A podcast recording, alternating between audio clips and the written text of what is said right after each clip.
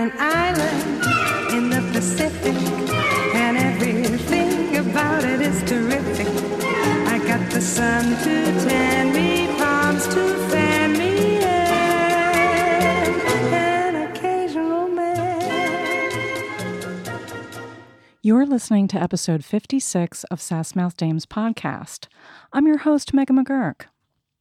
Ten years ago, my husband and I were touring the Vatican when I was taken by surprise by an Italian woman. She was in a heated discussion with a paramour and tried to pull me into their dispute. She wanted me to take her side and settle some argument. When I opened my mouth to respond, the look on her face told me that she hadn't anticipated my American accent. She looked me up and down to be sure and then apologized in English before she turned back and continued her row with the boyfriend. I was delighted.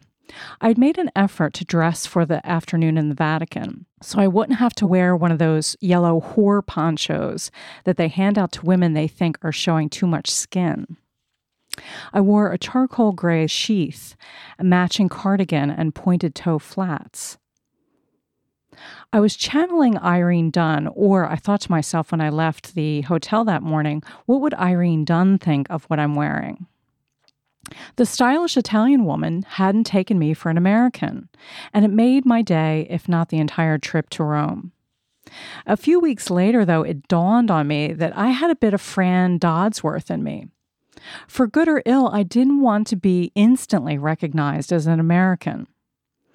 I'd like to think, though, that over the years I've softened into an Edith Cortright after a decade of living in Europe. When you have the experience, you don't need to be a snob. Snobbery, after all, is a badge of deep insecurity.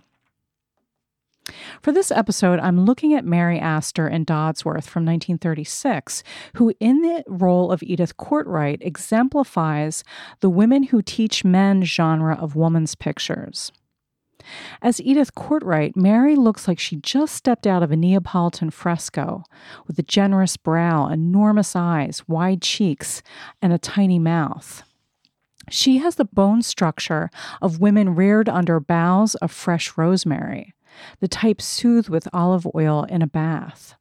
She has the look of history stamped on her face, with a delicate melancholia that speaks of private thoughts tucked away from men, She's learned to hide things. In less expert hands, the role could have embodied something saccharine or milksop. But Edith is no recluse, no doormat. Edith embodies the dignity of living alone without being lonely or tragic, as our culture has always liked to imagine the fate of women without a man. She's worldly, educated, stylish, capable. Mary's Edith teaches Walter Huston Sam Dodsworth that there's life beyond American capitalism. She teaches him that there's an alternate rhythm, another pace to life outside the factory time clock of 9 to 5 industry and productivity. In Italy, she demonstrates how the day revolves around people and places and quiet reflection. A day in Italy is a visit to La Pesceria, in the daily errands of gathering the shellfish for clam chowder, the produce from the vegetable market, the bread from the bakery, the food chain breaks down small human encounters.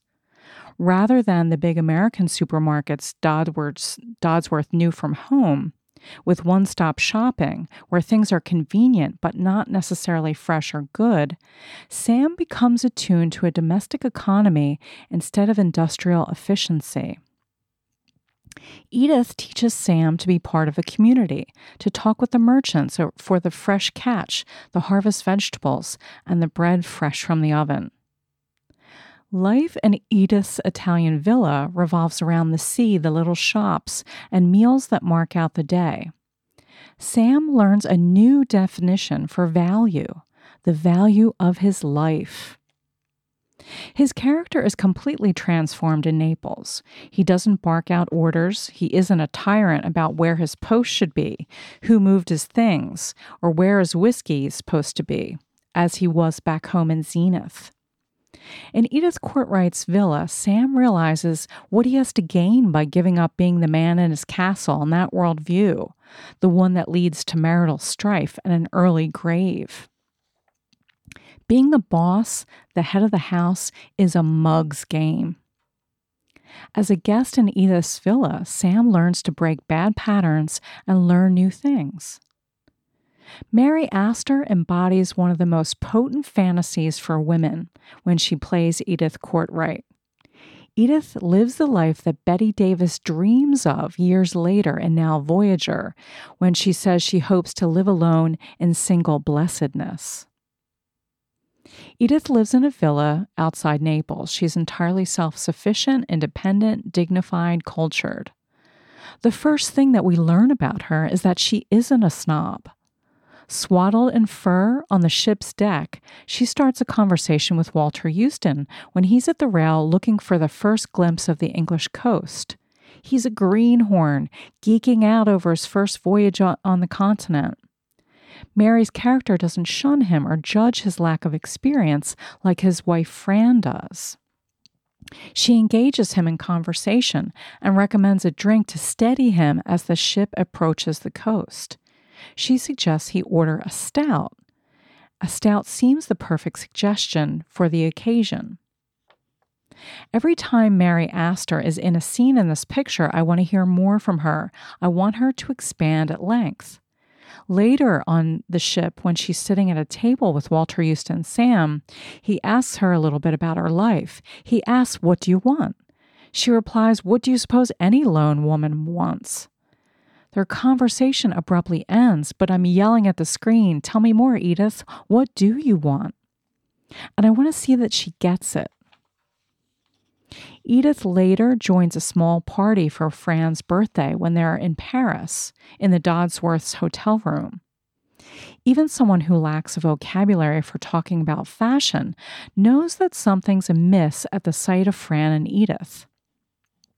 Fran Dodsworth, played by Ruth Chatterton, wears a large bow in her decolletage that seems more debutante than matron, there's something infantilized about it and worrisome, as though she were begging to be unwrapped. Also, the straps are too thin, it's cut too low in the back. Her gown is try hard. It reveals her anxiety, her insecurity about her age. Edith Cortright, by contrast, looks chic wearing a draped neckline gown with an embellished belt. When Fran claims to be only 35 and makes a bitchy remark about how she hopes to look as good as Edith when she's her age, I cringe hard.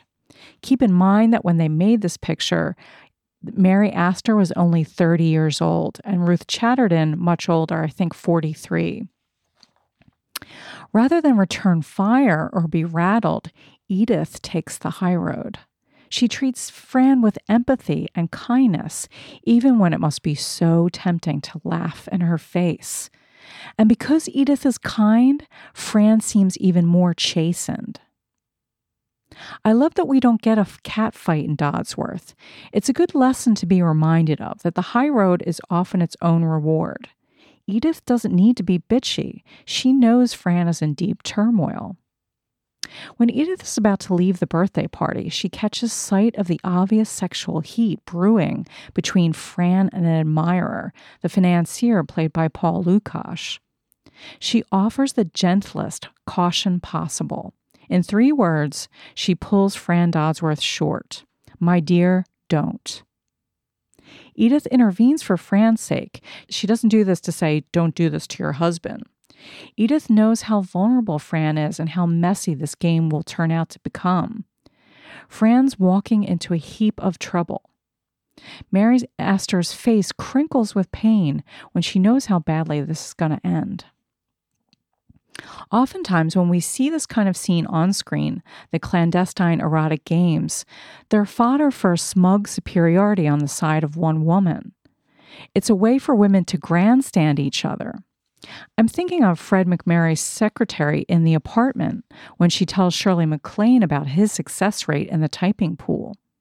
Or the former flame in Unfinished Business, who spreads the kiss between Irene Dunne and P- Preston Foster all over the party until every tongue is wagging and Irene Dunne is humiliated. There's no triumph in the encounter for Mary Astor's character. I like to think Edith Cortright left the party thanking her lucky star she wasn't embroiled in that intrigue. When Edith and Sam meet again, it's in the American Express travel office in Naples. The mostly silent scene shows the two acquaintances in shifting perspectives. First, Sam's in the foreground, and Edith recedes along the frame of the periphery. The perspective changes where Edith moves to the front of the queue for the service counter. They nearly miss each other until Edith hears a man call for a porter to arrange transport for Mr. Dodsworth. She turns. Capricious fate could have made it a misconnection. On his own, estranged from Fran, Sam looks disjointed and pouts, filling his time with seeing the sights he clearly draws no pleasure from.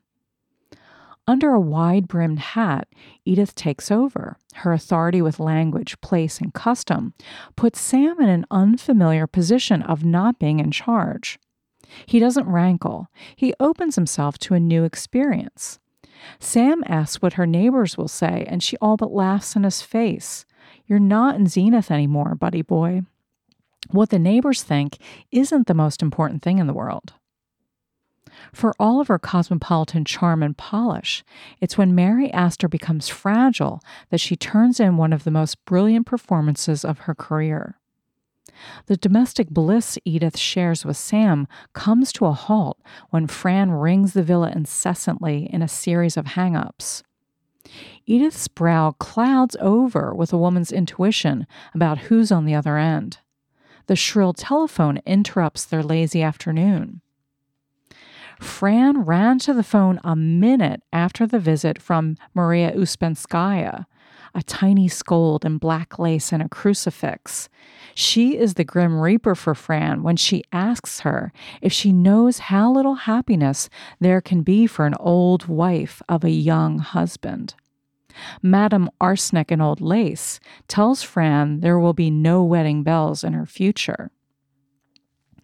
Fran Dodsworth runs for the phone like it was the last boat leaving the Titanic. What would she do without a man in her life? Suddenly, she wants Sam back. And Dodsworth, the factory man, runs for her call as though it were the 9 a.m. factory whistle. Duty bound, he tells Edith he owes it to Fran. Stricken, desolate, the look on Mary Astor's face when she stands with her back to Sam to hear him saying he's going back to his wife gives me a larger pain in my chest than the acid reflux from a pot of coffee followed by a carafe of grapefruit juice. She stands on the patio and looks out to the Bay of Naples to watch Sam sail off and forever out of her life. Where did she go when she looks out into a void? Did Mary Astor recall the grief each time she had to leave the exquisite lovemaking with playwright George Kaufman, the sweat slicked nights they spent in bed together until dawn? And then when she had to return to her husband, Dr. Franklin Thorpe, who was cold as ice mackerel? Did she think about how she never knew a touch of love or kindness until John Barrymore introduced her to the erotic arts when she was 17? Did she wonder why life gave her parents, who were so cruel and harsh and greedy, that they took her money from the time she was 14 years old? That she had given her father, by this point, nearly half a million dollars, nearly all the profit she made from her years in film, and yet he still sued her, wanting more than his mansion with two cars and three servants? Was it the news of her first husband's death that she thought of while she looked out to sea? Did she summon how she felt when she learned Ken Hawks died in a plane crash while shooting for a picture, which made her a widow at only 23 years old? Mary Astor knew plenty of sadness in her life to use in the moment when she loses the man she loves. Without need for hyperbole, I can tell you that what Edith Cortright experienced on screen was nothing compared to what was happening to Mary Astor in real life while she filmed Dodsworth. Mary Astor's lawyer had advised her to file for custody hearing to have the terms of her divorce settlement amended. To be rid of her controlling husband, Franklin Thorpe, who upbraided her on the regular while he drained her bank account, Mary had initially agreed to his terms. He had their daughter Marilyn for six months of the year. She also agreed to sign over most of the $60,000 she had in the bank. Her father, remember, had spent the rest of her money.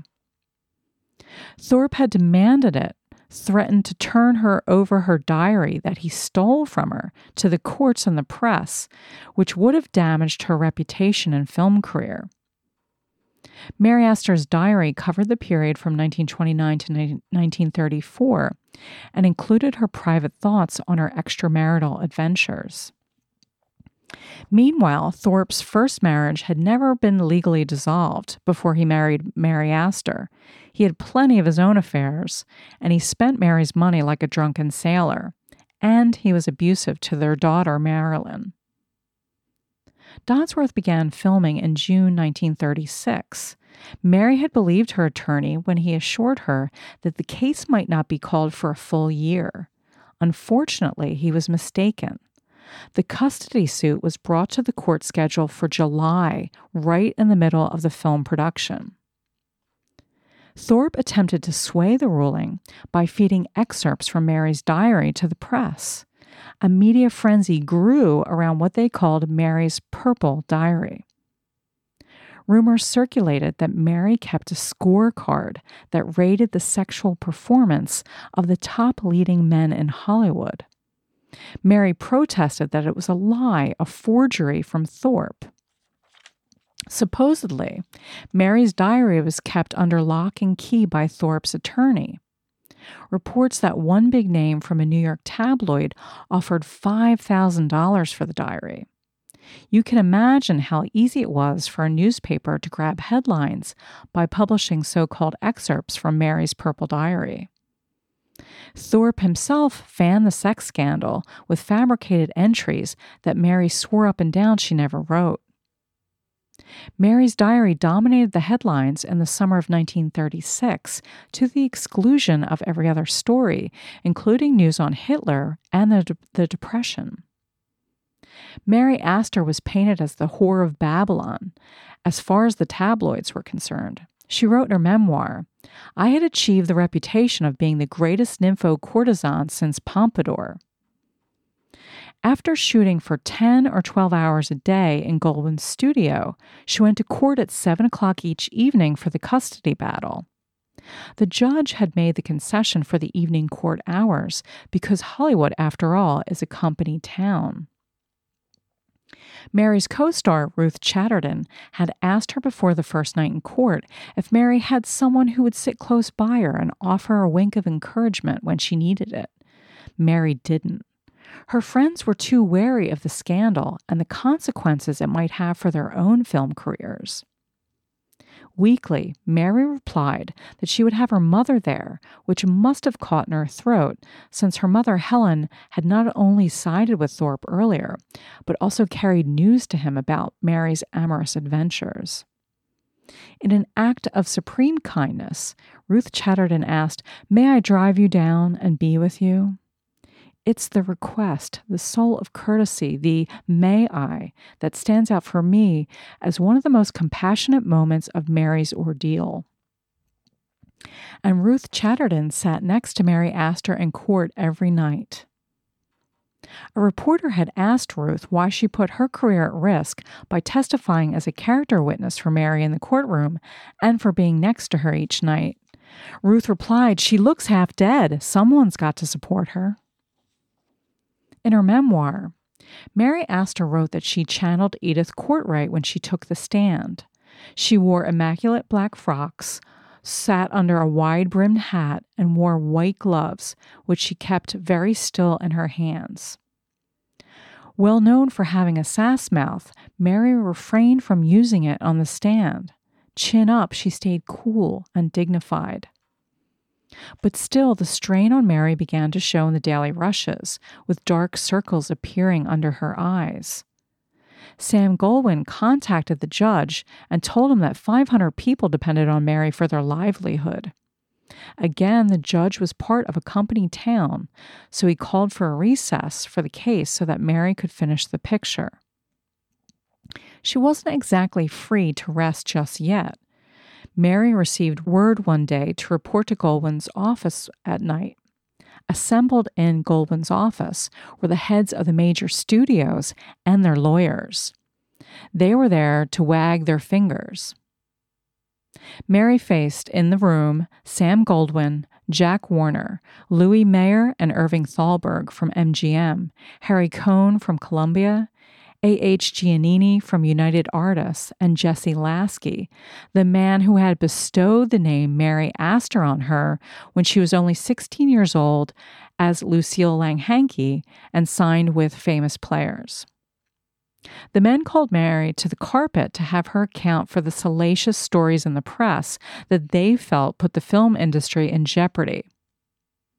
Hollywood moguls ran private armies to keep the real life affairs, squabbles, secret children, murders, drug and booze problems of their stars off the front pages. Reality must not intrude on the careful images the studio cultivated for the public's entertainment. Never mind that any one of them could have done so with their own scandals and backstage shenanigans. Thalberg tried to browbeat Mary into dropping her custody suit. Mayer went even further and tried to bully Sam Goldwyn into exercising the morals clause in Mary's contract and remove her from the picture. Quietly, Goldwyn responded, A mother fighting for her child? This is good. Later, after it was over, Walter Huston was waiting for Mary in her dressing room. She'd been living there ever since the case started to avoid the bloodhounds and the press. Huston was waiting with champagne to soothe her. She told him what happened. Walter told Mary that once Mayer wanted her taken off the picture, she had been guaranteed of Goldwyn's support. Goldwyn had despised Mayer ever since he was pushed out of the MGM power structure when Metro and Goldwyn merged. His hatred for Mayer outweighed any concern for public opinion about Mary Astor's sex life. The men in the room underestimated the effect the media coverage had on the public. When Dodsworth premiered and the audience heard Mary deliver her first lines off screen, they burst into wild applause. Film critics mentioned in their review that Mary Astor received the most enthusiastic response from the, all the audiences. A new career dawned for Mary Astor after a brilliant performance given when she was put through the absolute wringer.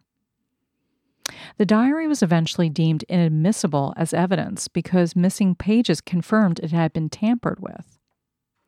Eventually, Mary's diary disappeared from the headlines when it was replaced by a bigger sex scandal, a royal one. When Edward VIII renounced the throne for Wallis Simpson, tabloids suddenly had bigger fish to fry. If you're wondering what happened to Mary's diary, it was burnt by court order in 1952. I wish the story people tell when they talk about Dodsworth were different. I'd like to revise what they say about Ruth Chatterton and offer an alternative critical lens. First, a surface reading of Fran Dodsworth isn't fair. She's not simply vain and selfish. The picture offers evidence that she was an ideal wife for more than 20 years. How do we know? We know Fran was a good wife because Sam was able to immerse himself in work and build an auto plant empire that was a commercial success. We know that she was a good wife from the scene when he's in their home in Zenith without her, and he shouts abuse about his post not being where it should be, his desk used as a puzzle board, his humidor used for a potted plant, and his whiskey not waiting for him. For more than two decades, Fran Dodsworth had seen to her husband's every need and whim. She catered to him. She supported him. She kept everything just as he liked it. We also know she did her job because their daughter is lovely and happily married. She's not a spoiled brat, even though her parents are wealthy enough to take early retirement. We also know that Fran was neglected all those years, from Paul Lukas on the patio in Geneva, when he observes if your husband had saved some of the love for you he lavished on carburetors, maybe things would have been different for Fran. Fran did her share of sacrifice. She's fighting for her right to pleasure, for a fling. If she were a man, it would be a noble request. Fran's fatal flaw isn't a fear of growing old. Her fear runs deeper than that. What makes her tragic is that she can't be alone in the world without a man. She will never have the peace of a woman like Edith Cortright, a woman who can take pleasure in her own company. That's the lesson that's more meaningful than the age shaming. The other part of the official version of Dodsworth that I'd like to revise is the one about Ruth Chatterton being difficult on set, that she resisted a dynamic characterization for her character and had tremendous rows with the director, William Wyler. Unfortunately, Hollywood histories often want to point the blame on someone, make a scapegoat for a production. When Sidney Howard adapted Sinclair Lewis's novel for the stage, and when he later adapted it with William Wyler for the screen, he had a guiding narrative rationale. Sidney Howard thought you could explain almost any choice a woman made based on a fear of growing old. I'd like to argue that Howard's outlook created a tidy way of explaining what happened on set. It's much too easy to say Ruth Chatterton had a problem with getting old, and so she was a mo- monster on set. People are more complex than that. Mary Astor said that Ruth shared the same fear of getting old as Fran Dodsworth did, and the role cut too close to the bone. Mary Astor's memoir, William Wyler's interviews, and Wyler's biographers all attest to Ruth's difficult demeanor. Accounts say she once slapped Wyler in the face and then slammed the door to her dressing room. That Ruth once complained about Wyler's all white linen attire as a distraction on set. When he asked if she preferred if he leave the set, she chimed in that she would, but doubted it could be arranged. Keep in mind that Wyler tailored his approach as a director to match what an actor needed. The best directors, it said, have a deep understanding of acting, and Wyler did. Wyler helmed productions that led to 36 acting nominations from the Academy and 14 wins. Wyler himself was nominated for Best Director a dozen times. He was attuned to the actor's process. For Margaret Sullavan, for example, Wyler offered a dinner invitation as an olive branch to end the furious rows they had on set. He later fell like a ton of bricks for Sullavan. They were married before they finished shooting The Good Fairy. For Bonita Granville, he emphasized the importance of earnest sincerity in a performance. Jan Herman cites an interview with Granville where she looked back on the role she had in these three that brought her an Oscar nomination for Best Supporting Actress when she was only 14 years old. Bonita recalled that he stressed she couldn't fake it, not a bit of it for a scene, and he taught her how to build the emotion up to a climax. For Mary Astor, she noted that he could use a spur but not the whip, or she would freeze right up.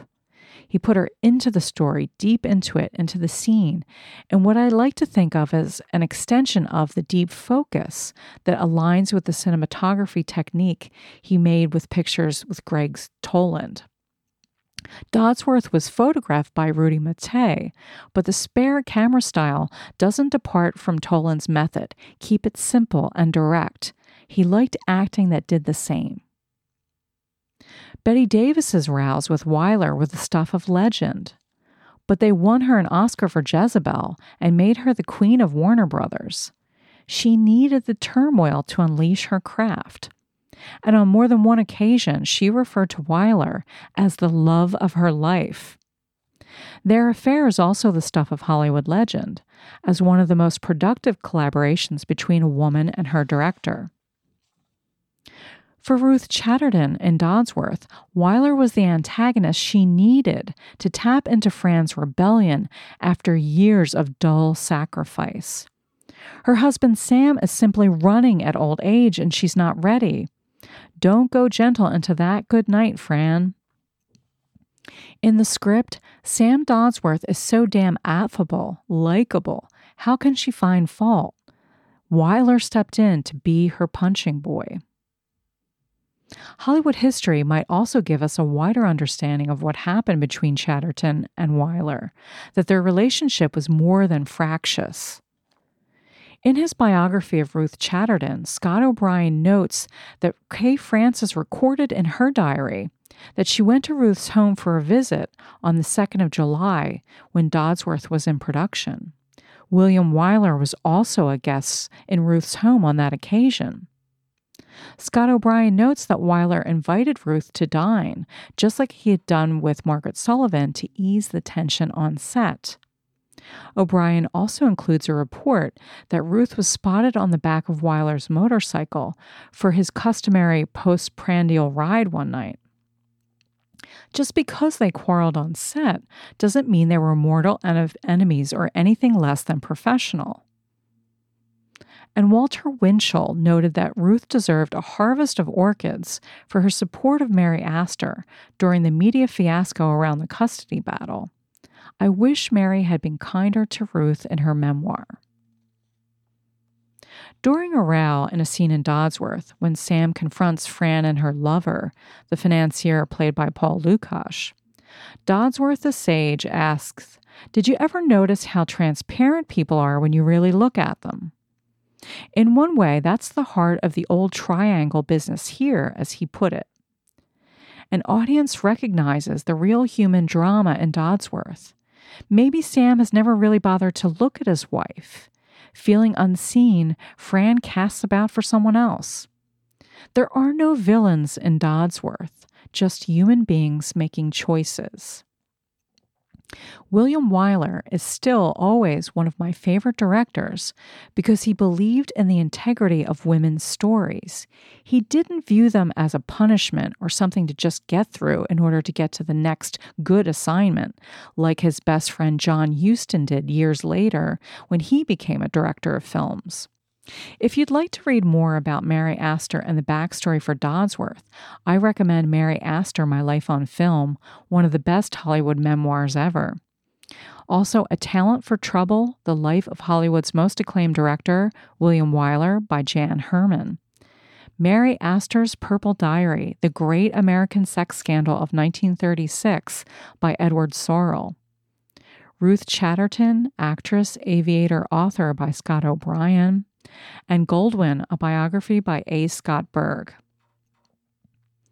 Thanks for listening. I'm going to close with a brief excerpt from Mary's memoir about her time on the Dodsworth set. Most of my work was with Walter Huston, a warm, easygoing human being. He had played Dodsworth on the stage, and it was an enormous personal success. My part, Edith Cortright, had been played by his wife, Ninetta Sunderland. But he had the good taste and the wisdom never to bring it up. There was never any Nan did it this way kind of thing, which would have only confused me and made me feel uncomfortable. The days when just the two of us worked were the peaceful days on the set, and Willie didn't use up nearly as much film. Willie's way of getting an actor into line was simply to take the scene over and over again. I've heard as many as 60 takes and then say, print take two. Even when he wasn't disciplining someone, he used more film than most directors. He was a perfectionist. I remember one entire afternoon spent shooting a scene of a crumpled letter being blown gently along the length of his terrace. He wanted it to go slowly for a way, then stop, then flutter along a little farther, and finally be caught up in a gust and blown over the edge of the balcony. It was the letter in which Mrs. Dodsworth receives the word that she's going to be a grandmother. She crumples it and tosses it away and goes into the house, not wanting to accept it, for she is about to enter into another exciting affair with a young, attractive German boy. I don't remember the name of the young actor, but his mother was played magnificently by Maria Ouspenskaya. One day it was getting about that time, quitting time. Everybody'd had it. And Willie said, Okay, medium shot, Mary on the balcony. And transparency will work in the background. Everybody groaned, and I said, Oh, Willie. He nodded and grinned his evil little grin at me. You look a little tired, Mary. It's good. Now, what can I tell you? Take your time with it, long as you want. I'm going to intercut with the stock shots and close ups of Walter, so it's got to finish high, but you know that. Just don't rush it. We've got lots of film. The Transparency was a huge rear movie projection of the Bay of Naples, with the city and all the activities of the harbor seen in the distance. It had been the background for the set for a week. The set was in the garden of a small villa in the hills. There was a fountain and a wall and doors leading into the interior of the house, and greenery and rocky paths and flowers. It was a simple shot and wouldn't take long. All the little flow of questions and answers went back and forth. Where are you going to be, Mary? Right here, okay? Little more to the right, little bit more so that vine isn't growing out of your head. I can't, I'm against the wall now. Want the wall out? A carpenter asked. No, it's okay. Hey, Greensman, cut this piece that's sticking out. Willie was over talking to someone, but he glanced over to, me, a little wordless signal, and I put the little pot on to boil. And the conversation now took about half my attention. Camera said, Let's see your look, please. About here. I looked, not at the transparency, but about three feet to one side of the camera and at a section of the floor beyond the set where there was a big can of sand for cigarette butts. It was marked, Put your butt in here. I said, Can I have a gobo in front of that can? I knew I'd just read the words, Put your butt in here over and over again. A grip placed the gobo, a strip of black canvas on a wooden frame about 10 feet by 3 at the place I pointed. Do you want a mark? he asked, a piece of chalk in his hand. Sometimes an X on the black field of the gobo helps one hold a spot to look at to focus the eyes. Don't think so, thanks. Willie came in. Yes, put a mark. I think you will have to differentiate, Mary, a little, only a little, between the steamship and the motorboat. Let's see. And looking at me, he took the chalk and marked one spot on the gobo. Straight out, distant, yes? And two feet lower. Look at it, please. Yes, that's good. Another X. He came in closer to talk over the hubbub. I think, Mary, you must give up totally, but accepting it. No, uh, no sadness. Just shift your weight a little. I mean, you're getting two feet on the ground or you'd fall apart. Then, when you want to, see the motorboat, right? It didn't take long. I stood there and I looked and then I raised my arm in greeting and I said, Sam, Sam, cut. Want to hear the pot boiling? I stood there and I looked at those silly X marks on a black gobo, and I thought of the man out there who was sailing on the Queen Mary from Naples Harbor, and I wasn't going to see him again ever. He'd gone back to his wife, even though she'd had affairs in all the capitals of Europe. And because I was who I was, Edith Cortright, I figured that even though it was going to be rough for a while, I'd get over it, maybe. And how beautiful and final that damn great ship looked as it was moving away from the wharf. Then, dropping my eyes to the other X mark, I saw my gardener in the motor launch, and I knew he was returning from having taken the passenger out to the ship. And I'd hoped he'd done a little shopping while I was in town. And then I saw the other man with him, and I saw who it was, and dear God, he hadn't sailed. And the tears popped out, and I shot up my hand and I yelled, Sam, Sam. And I was never so happy in my life. Me, me and Edith Cortright, for her happiness and mine had fused. Willie said, Print it. Willie, who took so many takes of everything, I said, You kidding? I was fishing. I knew. One does. He shrugged. It's good, you'll see. It was good. Everything else was good, just right. All that had previously occurred in this picture was back of this final fade out of the story. There were cuts of Walter Huston. The audience knew, but they really wanted to enjoy the reaction of the woman when she saw him. And the background music soared under it. I had a lot going for me. At every theater, at every performance, the audience clapped their hands. It sounded like applause, but it was sheer joy. Thanks so much for listening. Join me next time for episode 57 when I look at Irene Dunne and Charles Boyer in Love Affair from 1939. After that episode, I'll be taking my annual autumn break when things get busy at work, and I'll return with new episodes in November. Thanks very much for listening. Bye.